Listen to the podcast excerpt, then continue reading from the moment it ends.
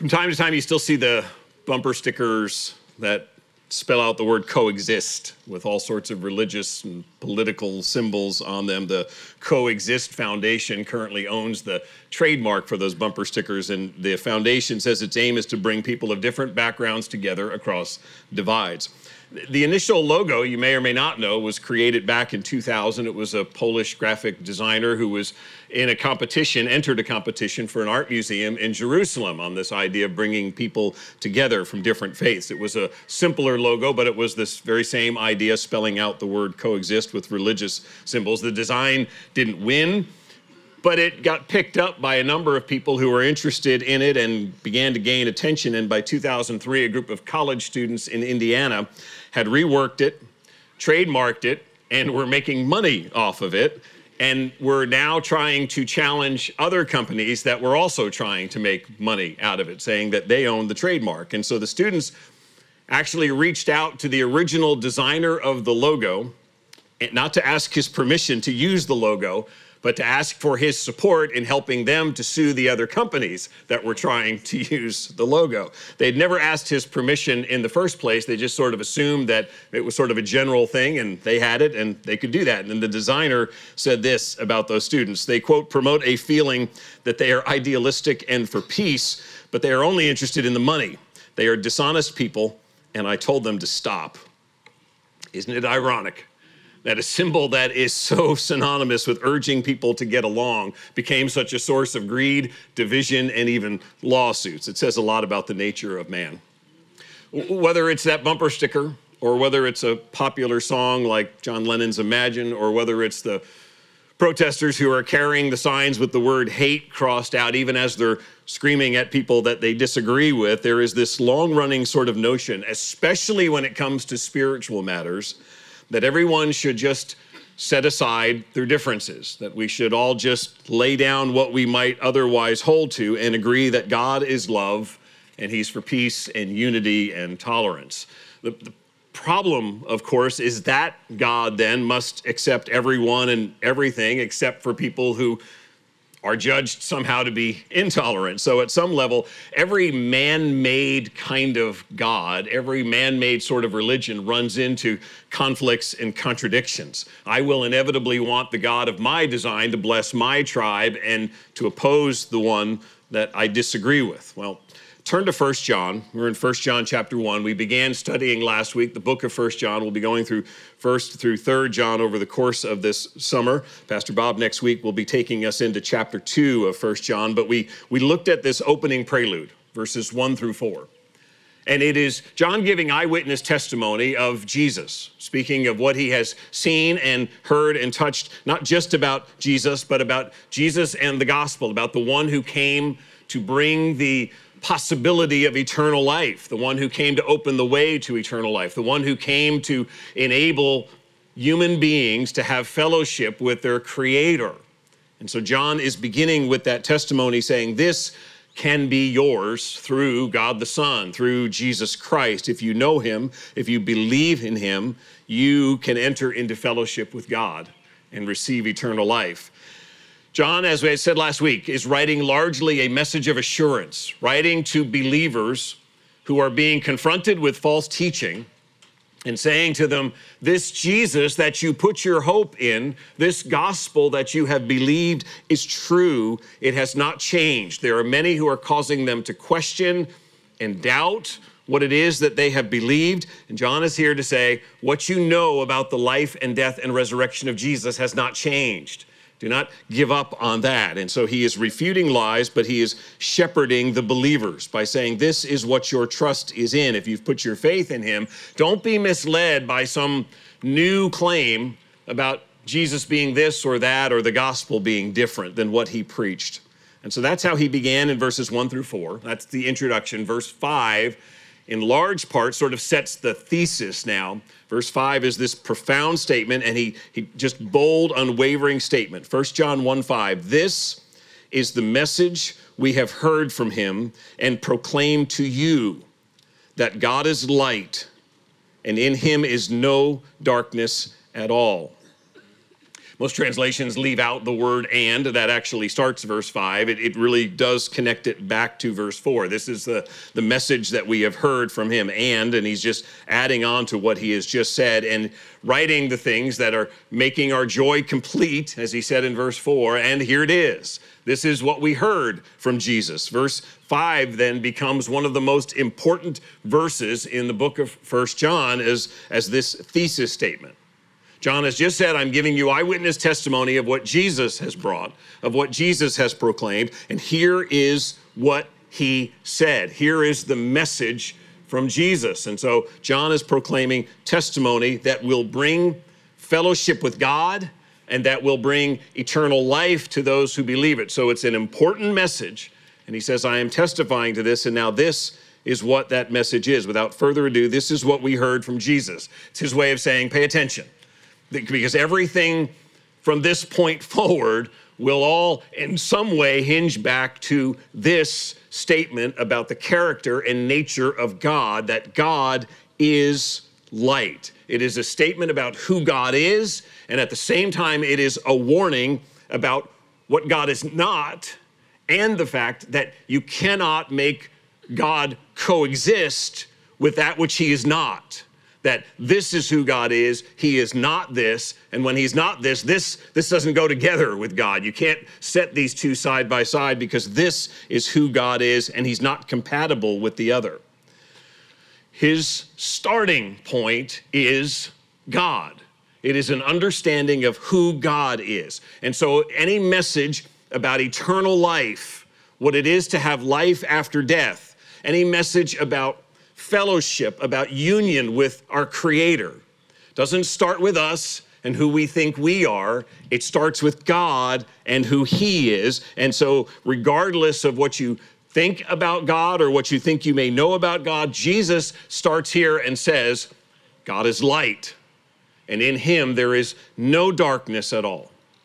Now, that should tell us we need to understand what Jesus meant by that. If this is that important, this is the message that he gave. God is light, and in him there is no darkness at all. We need to understand what Jesus meant by that because it is both a declaration and a warning.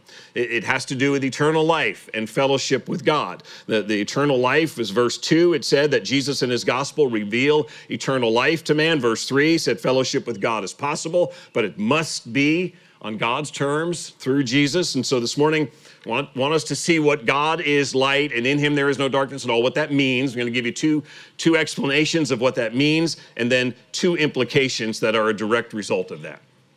First, what does it mean that God is light? And we get the answer by looking at the contrast John gives in the next verse. Verse 6 says, If we say we have fellowship with him while we walk in darkness, we lie and do not practice the truth. The notion of God and light goes all the way back to the book of Genesis, right? The very first recorded words of God in Genesis chapter 1, verse 3 are, Let there be light. And so we know that God made light.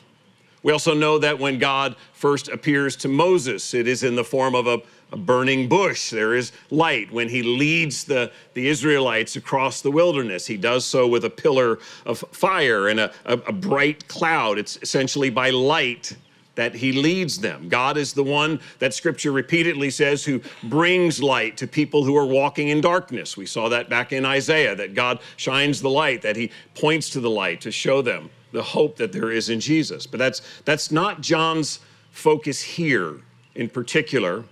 He's not saying God is the light or God gives light. He's simply saying God is light. And then he shows us, by way of contrast, what he means by that. There is light and there is darkness.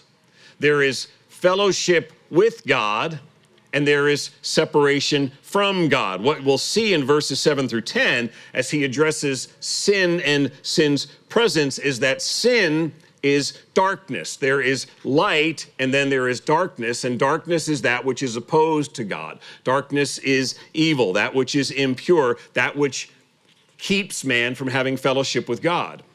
So, at its most basic level, when verse 5 declares God is light, verse 6 tells us that means God is morally perfect.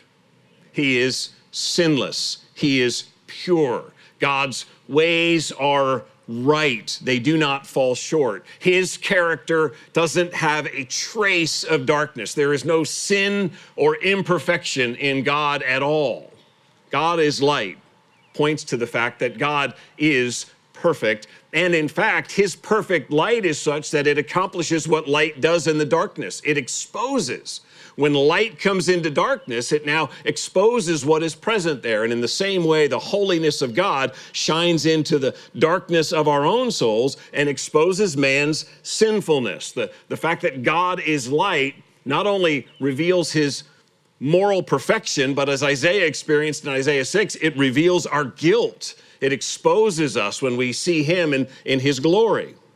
And so the connection of light to purity and evil to darkness is not one that we're sort of importing into the text. It was something that was known culturally, and many other religions use the same sort of idea light, good, dark, bad, that the one is connected with purity and the one is connected with evil. And, John himself builds on this. If you scroll just down a little bit, First John chapter 2, verse 9 says, Whoever says he is in the light and hates his brother is still in what? Darkness. Whoever loves his brother abides in the light, and in him there is no cause for stumbling. But whoever hates his brother, he says it again, is in the darkness and walks in the darkness and does not know where he is going because the darkness has blinded his eyes. So you see again the comparison. Light is love of brother, darkness is hatred. And so the one is reflecting moral purity and excellence, and the other is reflecting that which is evil, that it, which is not compatible with God. Similar theme back in Isaiah 5, verse 20. You'll remember this verse Woe to those who call evil good and good evil, who put darkness for light and light for darkness, bitter for sweet and sweet for bitter. Been saying all throughout Scripture, those who practice evil are in darkness. And so God's word compares light with good and evil with darkness. And so to say that in God there is no darkness is to speak of the total absence of evil in God. There is not a bit of, of sin or imperfection in God. His nature is good and right. That's the first meaning of God is light. It speaks to the moral purity of who God is and his nature. Second explanation, though, I, we deduce really from John's larger writing because John uses this word light a lot, especially back in the Gospel of John. Here in First John, he only uses it about a half a dozen times. In the Gospel of John, he uses it about 20 times. And, and the word light we see in the Gospel of John very early, right in the prologue to the Gospel of John, John 1. Let me read verses 3 through 5. This is about Jesus. John says, Excuse me for just a second. John 1, verses 3 through 5. All things were made through him, and without him was not anything made that was made. In him, in, in the Word, in Jesus, was life, and the life was the light of men. The light shines in the darkness, and the darkness has not overcome it. The Word, who became flesh, we know from the Gospel of John that that prologue is Jesus. God's agent in creation. And it says there that in him was life, and the life was the light of men. And what does that mean? We know that Jesus is the light of the world and that he brings salvation, but that's not the point here because if you look at the context, it's just got done saying all of creation comes into existence before him. The context is God bringing creation into existence. God speaking and saying, Let there be light, and there being this creation then that unfolds. And so the word Jesus is pre existent God through whom all creation comes into existence. And so, what it's saying when it says Jesus is the light of men, saying Jesus is the life giver. Jesus is the one who sort of ignites it, if you will. Jesus is the source of light through which the Father brings it all into existence, is through him. And so, in First John, it's really that same sort of connection now when he describes God as life we have in the Gospel of John a connection of Jesus to physical life, created life. And in First John, the connection of God now to spiritual life. He is the giver of life. It is God who gives eternal life. He not only turns on the light of creation and gives life in the physical realm, but in the spiritual realm, God is the light who gives eternal life to those that he is saving. One writer put it this way In this world, there can be no life apart from light. So, in the spiritual realm, God as light is the true source of all life. God is light. God is pure, He is holy, He is perfect, and He is the source of eternal life. That's why this is such a pivotal statement, verse 5, in terms of everything he said in the introduction about eternal life and fellowship with God. It can only come through the one who is light, and that is God. It is his to give. What, what, what John's about to get into in this letter is, is these teachers and others who walked around and claimed, I, I have fellowship with God. I am a friend of God. I, I, I walk in the light. And yet they are at the same time denying Jesus.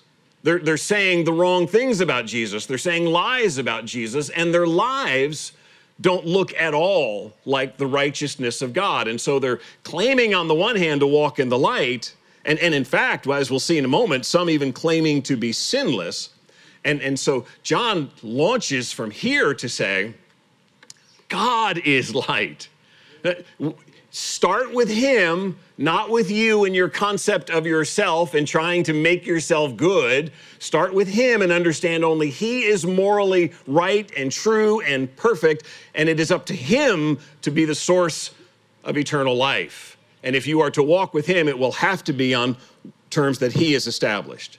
Instead of starting with God, the false teachers are starting by elevating man. Man is basically good. Man, man, is, is, is an okay creature. He's special. God loves him. And so the God now that they make has to fit their view of man as being essentially good. Same sort of mentality that dominates the thinking today that man is essentially good unless he's, you know, in that really, really special bad category. And, and First John is immediately meant to confront this error, these lies, and, and to give the truth. There is only one who makes the way to life, and he is perfect and he has done so. And you need to hear what he says, not only about what he says about yourself, but you need to understand who what he says about himself. And he says he is light, and in him there is no darkness at all. That's the meaning of God is light. He's, he's holy, and he's also the source of eternal life. So, two implications now from this. I, I want to read verses 6 through 10. As we do, watch for the phrase, if, if we say. If we say. That's the sort of John's trigger phrase, if we will. 1 John 1, 6 through 10. If we say we have fellowship with him while we walk in darkness, we lie and do not practice the truth. But if we walk in the light, as he is in the light, we have fellowship with one another, and the blood of Jesus, his son, cleanses us from all sin. If we say we have no sin, we deceive ourselves, and the truth is not in us. If we confess our sins, he is faithful and just to forgive us our sins and to cleanse us from all unrighteousness. If we say we have not sinned, we make him a liar, and his word is not in us. Because God is light, and that means that he is holy and pure and that he is the source of eternal life, there are two implications here for those who wish to have fellowship with God, those who are receiving eternal life from him. So there are two implications for us who profess faith in Jesus Christ this morning. One is you must walk in the light, and number two is you must be humble about your sin. You must walk in the light and you must be humble about your sin. Those are the two implications. That phrase, if we say, three times in this passage, he uses it. And it is really John's way of saying, some are claiming this. Some are saying, to put it in 21st century vernacular, some are saying, well, this is my truth. This is what I say. This is my idea about my fellowship with God or my nature or my sinlessness. This is, this is what I believe. And I, and I believe I have fellowship with God and I believe I'm not a sinner. I believe you shouldn't call me a sinner, that I'm a good person. That's, that's what he means by if we say. This is sort of the, the, the, the cultural sort of argument saying, I say this. And so if I say this, must be true. At least it's true for me. And so the Word of God takes these statements. What, what John is doing is he's taking these statements and he's holding them up against the light of God, against the truth of what God, of who God is and what God has revealed, and he's examining these statements. And he's showing them to be lies. He's taking our if we says and if we claim this and checking to see whether they hold up. There's really two statements. the third one in verse 10 is kind of a summary statement that, that just takes the second one and, and exposes it even further and, and shows the implication of it. But two truths. Number one basically says this I can do what I want and still maintain a relationship with God. I can live as I please, say what I want, enjoy what I want, and have perfect fellowship with God because I, I set the terms. Because, because, because I, I, I, I say so, essentially. If I say I have fellowship with God, that's how it is. I can tell you I believe in God, even if functionally He has no lordship in my life. Even if the things that I do and say show no reflection of the life of Christ whatsoever, I, I can say I believe in God, even if my life does not reflect holiness and righteousness. I can, I can do what I want and say what I want and still claim to walk with God. I can be spiritual. I can believe in a higher power. I don't need the Bible to tell me what to do. I have fellowship with God on my terms. That's what number one is saying. Number two, you see in verse 8, if we say we have no sin. This, this one equates to the, the, the, common view that says, hey, I'm not a sinner. Don't, don't go throwing that term around, that, that sinner term. I, I make some mistakes and I'm not perfect, but of course, nobody's perfect. We always have to put that caveat in. I'm just like everybody else and I have my shortcomings and I've got my areas I need to work on, but I am generally a good person. And I don't see what I do wrong as sin. Now, to be clear, the first century version of this that John is responding to is a little more mystical than, than what it is today. Back then, it rested on the idea that the, the body was bad and the spirit was good. It was this distinction between flesh and spirit, so much so that what I do with my body is not my spirit. And so my spirit can, in essence, be in harmony with God, can have a perfectly good relationship with Him, and yet my body is doing things that are instinctive, sort of impulsive almost being like an animal sometimes, but that's just my flesh. That's, that's to be expected. My spirit is still what is ultimately pure. And so that's where the argument is coming. We, we, we may look at that and be, how can anybody say, I, I have no sin, I do not sin? That was the, the, the basic flaw that undermined the whole thing that, that, that said, I can do anything I want in my body, it's my spirit that matters. Now, most people today aren't quite so nuanced in their arguments. They simply balk at the whole category of sin because they've started with the premise that man is basically good and designed a God who then is ultimately loving and tolerant, and that God, he, she, whatever, must accept everything, certainly loves me for whatever I am and whatever I do, and certainly isn't judgy, certainly isn't going to make me feel bad. He's certainly not going to label me as a sinner. He wouldn't do that, not, not my God. My God only speaks of sin when there is clear, egregious evil, right? You know, if it's genocide or rape or murder, th- those fit in that category. The rest, that, that's all what feels good to me. And my God is a God of tolerance. And, and so he's as I design. So the same false teaching still exists. It's, it's different form from the Gnosticism of the first century, but it is essentially saying, I can define deity to fit my life, to be my custom made God. And so my sin, if there is such a thing, is really not an issue. It's just shortcomings that I just need a podcast to help me get over that and change those, those nasty little habits and, and be better. Do good, right? Just, just go out there and do it. The heart of John's method, message, right, is to believers. He's trying to give assurance to those who are truly believing in Christ. And so for us, the implication here is first to know the error, to un- uh, understand what the error is and be able to confront it. But John also wants believers to know, if you're a true believer, that you, you belong to God and have fellowship with God and that you have eternal life. And so the first implication, really, of, of God being light is that we must be walking in the light. If you want assurance of your faith in Christ, if you want assurance of fellowship with God, if you want assurance of having eternal life, then walk in the light. The, the opposite is what he gives first. He says, if you continue to walk in darkness. If your life is consistently marked by disobeying God, by not doing what God says, by disobeying his will, then something's wrong. It, it, you cannot claim fellowship with God if you do not believe that your sin is what separated you from him and that your sin is what needed addressing at the cross. You cannot have fellowship with God if you don't understand the essence of the cross and the sacrifice of Jesus Christ that was because of our sin that was in our place and that it was necessary.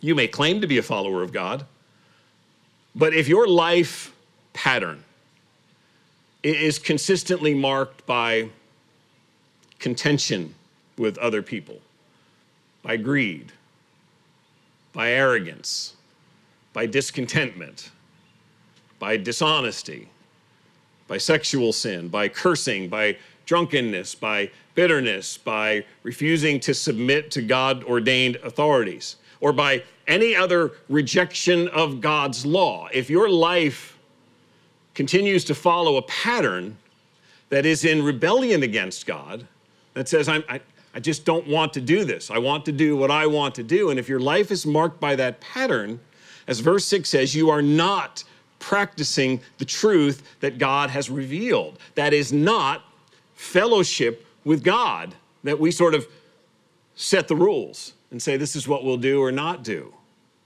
Maybe you just neglect to do the good that you know you could do in loving your neighbor and serving your neighbor.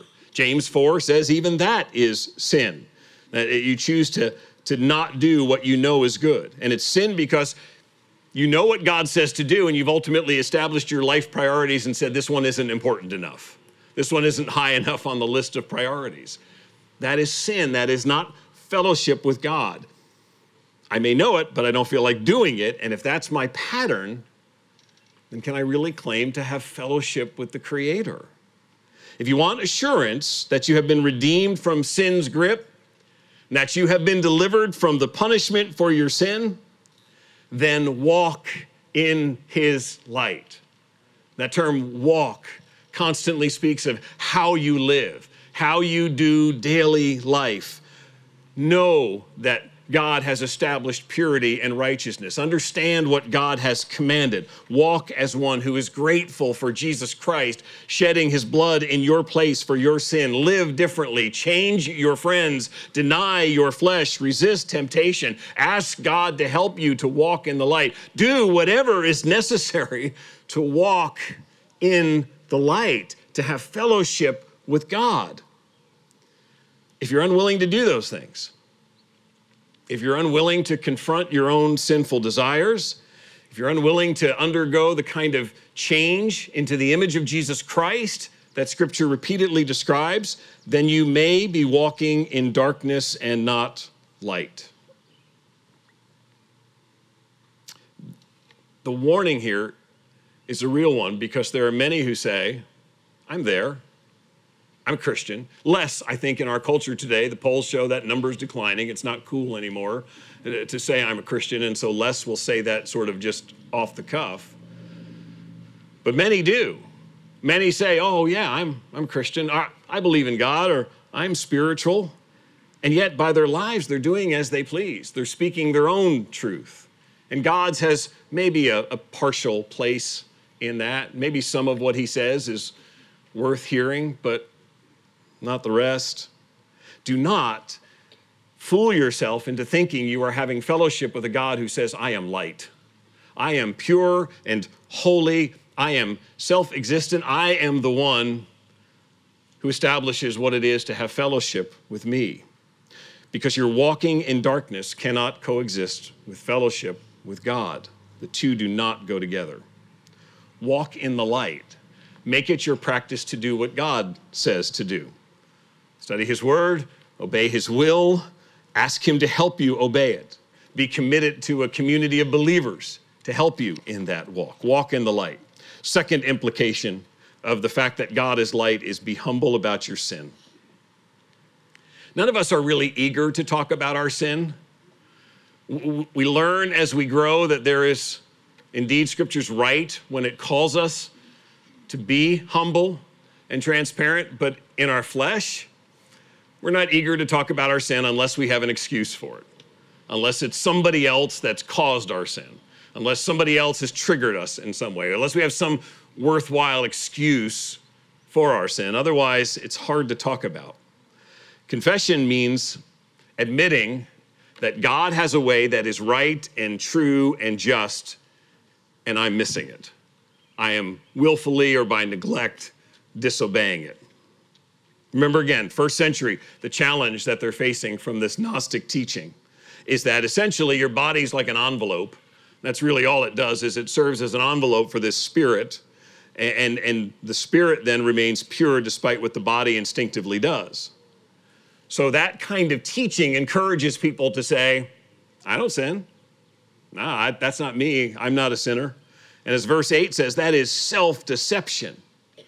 We are disbelieving what God's word says, which is that fundamentally we are sinners in need of rescue, in need of being saved. In fact, to make that claim, verse 10 even says, is to call God a liar. Do not deny the reality of your own sin. Do not stop examining your own heart for impure motives and thoughts. Guard your heart. Ask God's Spirit to help you see the things that He wants you to see. The, the biblical antidote to this false teaching is what John writes in verse 9 confess your sins. That's to be humble. The, the, the word for confess, you've probably heard this, the, the Greek word is homologeo, homo meaning saved, uh, same, I should say, homo, same.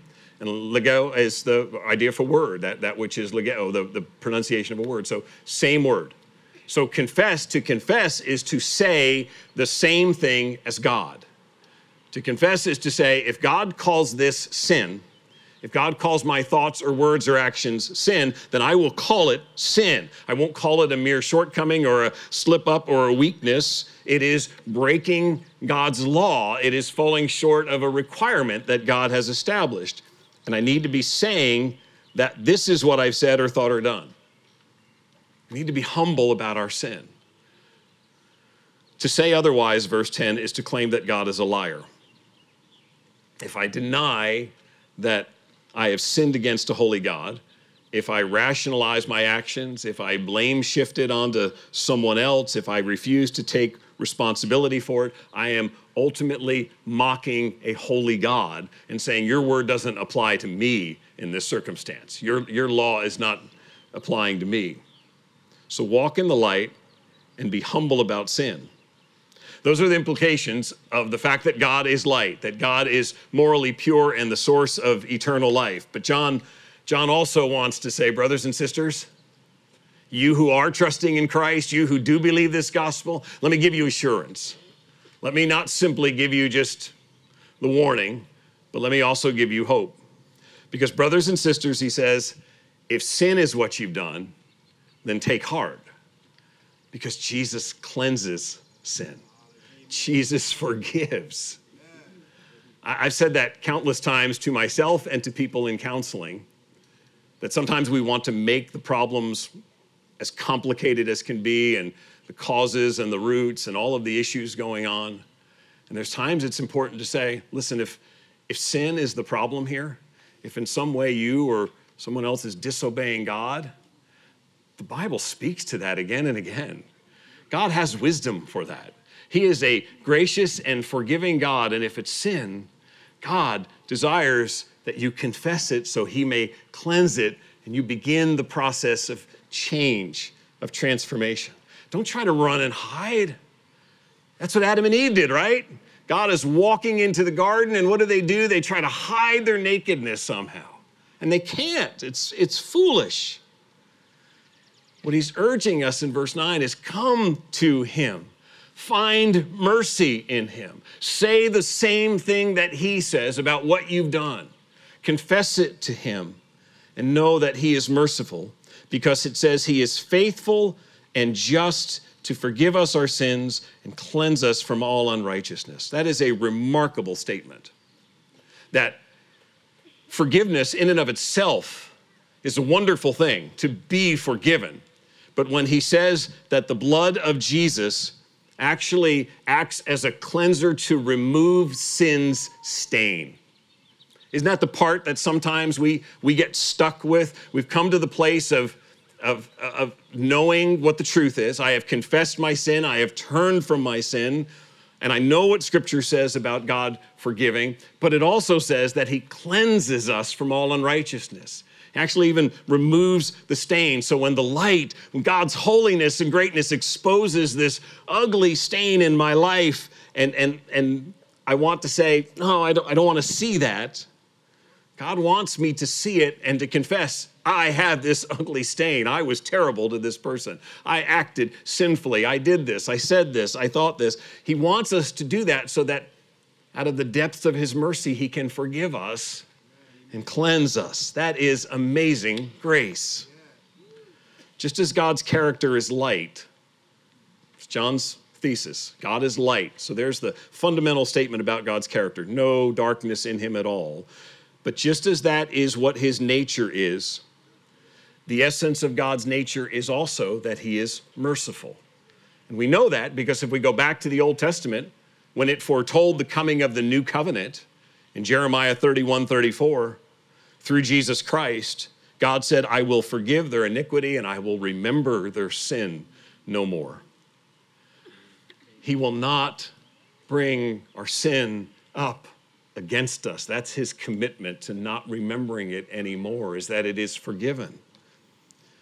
Despising sin and judging the guilty is God's nature, but it is as much God's nature to wash away the sin of those who confess to him, of those who seek his forgiveness. It is just as much his nature to forgive and to cleanse those who repent and turn to him. In both cases, judging the guilty, the unrepentant, those who walk in darkness, and forgiving those who confess and turn to Jesus. In both cases, he is being faithful and just to his character. He is being who he says he is.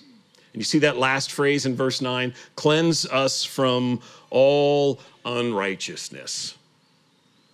If we are honest, we are being humble about our sin, and confessing our sin, there are times when it feels like our battles with sin are really overwhelming. Like if we're keeping a tally, some days are just really bad, and we struggle in those days. And we come to God and we plead for forgiveness and we confess our sin, and yet we still somehow have in our minds this sort of human level mentality that says, I think I've pushed it too far today. I feel like this has been too many times in His grace and by the sacrifice of Jesus Christ, God says, Come to me.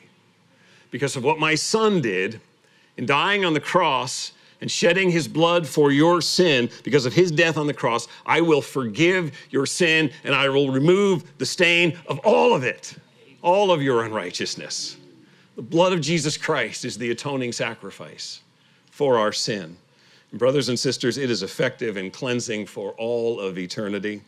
So when you sin, don't look for an excuse, don't look to, to blame shift, don't come up with some kind of rationalization, don't run and hide. Run to your heavenly Father who sent his Son to take the sacrifice in your place and who now urges you and says, instead of saying, I didn't sin, I didn't do that, that's not me, I, I don't know, just, just run to me and say, I say what you say, God. I, I've done what you say I've done and I'm asking your forgiveness. Admit that it is an offense against God. Ask for grace and help to change. Take steps to deny your flesh and not repeat it. This isn't a game.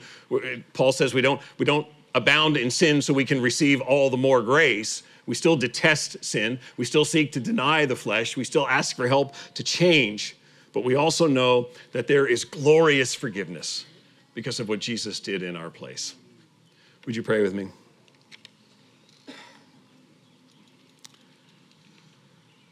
God, we stand before you as the one who is, as Jesus declared, as John reports to us, you are light.